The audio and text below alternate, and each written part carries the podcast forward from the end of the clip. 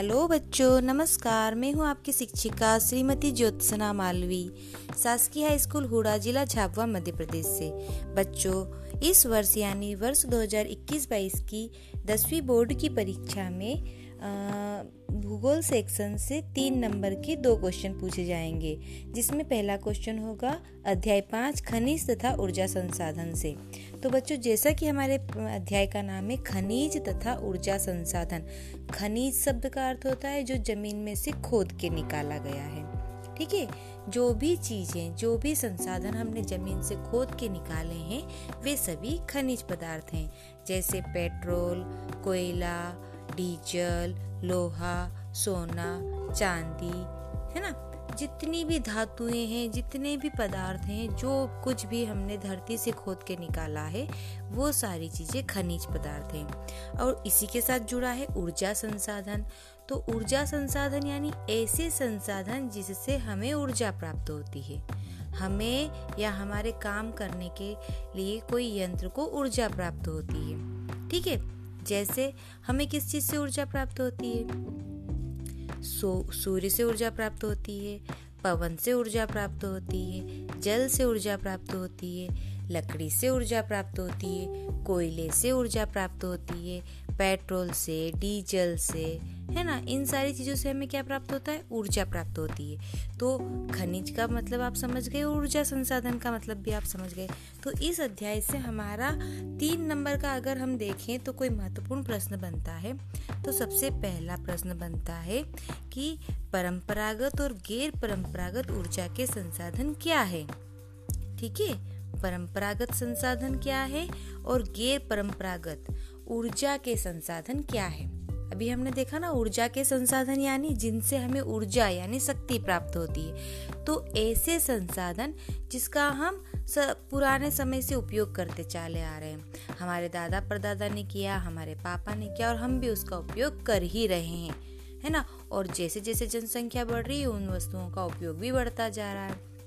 जैसे कि हम लगातार पेट्रोल का उपयोग कर रहे हैं, डीजल का उपयोग कर रहे हैं कोयले का उपयोग कर रहे हैं, है ना?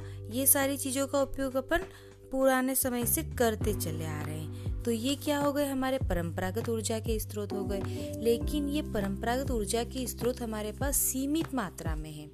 और हम लोग इतनी तेज गति से इसका उपयोग कर रहे हैं कि एक समय में नष्ट हो जाए खत्म हो जाएँगे। और खत्म होने के बाद हमारे आने वाली पीढ़ी को ये ऊर्जा के संसाधन उपयोग के लिए नहीं बचेंगे।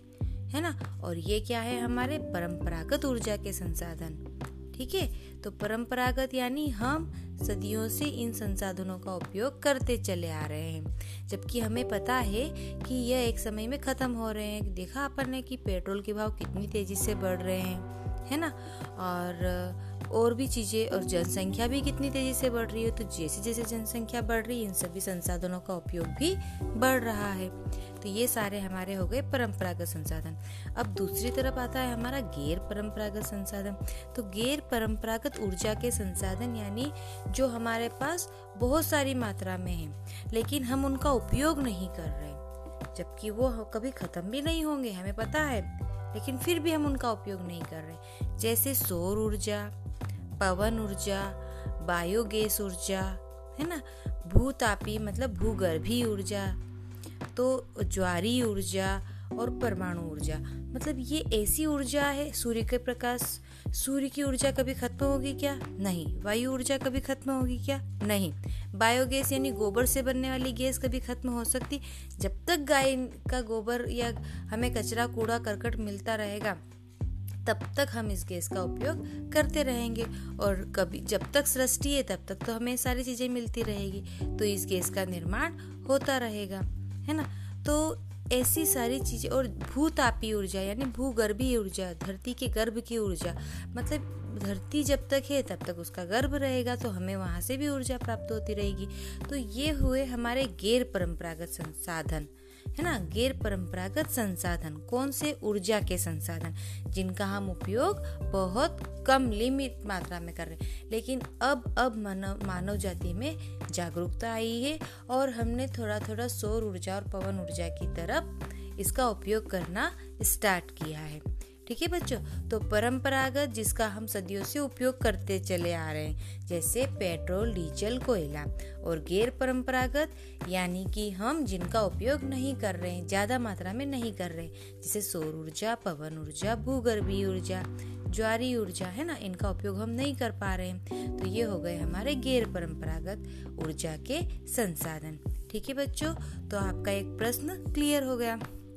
एक और प्रश्न इसी अध्याय से हम देख लेते हैं कि लोह खनिज क्या है और अलोह खनिज क्या है। है ना? लोह खनिज और अलोह खनिज। तो खनिज शब्द का अर्थ तो आप पहले ही समझ चुके थे। खनिज यानी जो हमने धरती में से खोद के निकाला है, वो खनिज है। तो यहाँ हमें लोह खनिज और अलोह खनिज पूछ रहे तो जिस धातु में या जिस तत्व में हमें लोहे का अंश प्राप्त होगा थोड़ा बहुत भी लोहा प्राप्त होगा, वो लोह धातु कहलाएगी। और ऐसी तत्व या वस्तुएँ जिसमें हमें लोहे का अंश प्राप्त नहीं होगा, वो अलोह धातु कहलाएगी। ठीक है? और लोह लोह खनिज जो है वो रवेदार चट्टानों से बनती है। कैसे बनती है? रवेदार चट्टानों से। और अलोह धातु सभी प्रकार की चट्टानों से बन जाती है। ठीक है? अब जैसे लो धातु अगर, लो खनिज अगर हम कहें तो लो अयस्क में मुख्य रूप से लोहा और मैग्नीज और बाक्साइट, है ना? सॉरी, बाक्साइट नहीं, बाक्साइट तो अलो है। तो मैग्नीज इसका सबसे महत्वपूर्ण उदाहरण है। ठीक है, लो अयस्क का। और अलो खनिज का अगर हम उदाहरण देखें तो तांबा, सोना, चांदी, बाक्साइट ठीक है, ये हो गए हमारे अलो खनिज। तो बच्चों लो खनिज और अलो खनिज, इसमें भी आप अंतर समझ गए हैं। खनिज का मतलब जो धरती से खोद के निकाला है। अलो खनिज और लो खनिज तो लो खनिज जिसमें लोहे का अंश प्राप्त हुआ है, होता है और वो रवेदार चट्टान से बनता है और जैसे मैग्नीज। ठीक है? और अलोह जिसमें लोहे का अंश प्राप्त नहीं होता है और जो सभी प्रकार की चट्टानों से बनता है जैसे कि सोना, चांदी, तांबा। ठीक है? तो ये हो गए अलोह खनिज। तो आपके दो प्रश्न क्लियर हो गए इस अपनी एक ऑडियो क्लिप में। परंपरागत तथा गैर परंपरागत ऊर्जा के साधन तथा लोह खनिज तथा अलोह खनिज में अंतर। तो बच्चों, इन दोनों प्रश्नों को आप सुन करके समझने का प्रयास करें ताकि अगर 26 तारीख की परीक्षा में पूछा जाता है तो आप इसे आसानी से लिख पाए। ठीक है बच्चों, जल्दी मिलेंगे हम अगली, अगले प्रश्न को लेकर के। Bye bye.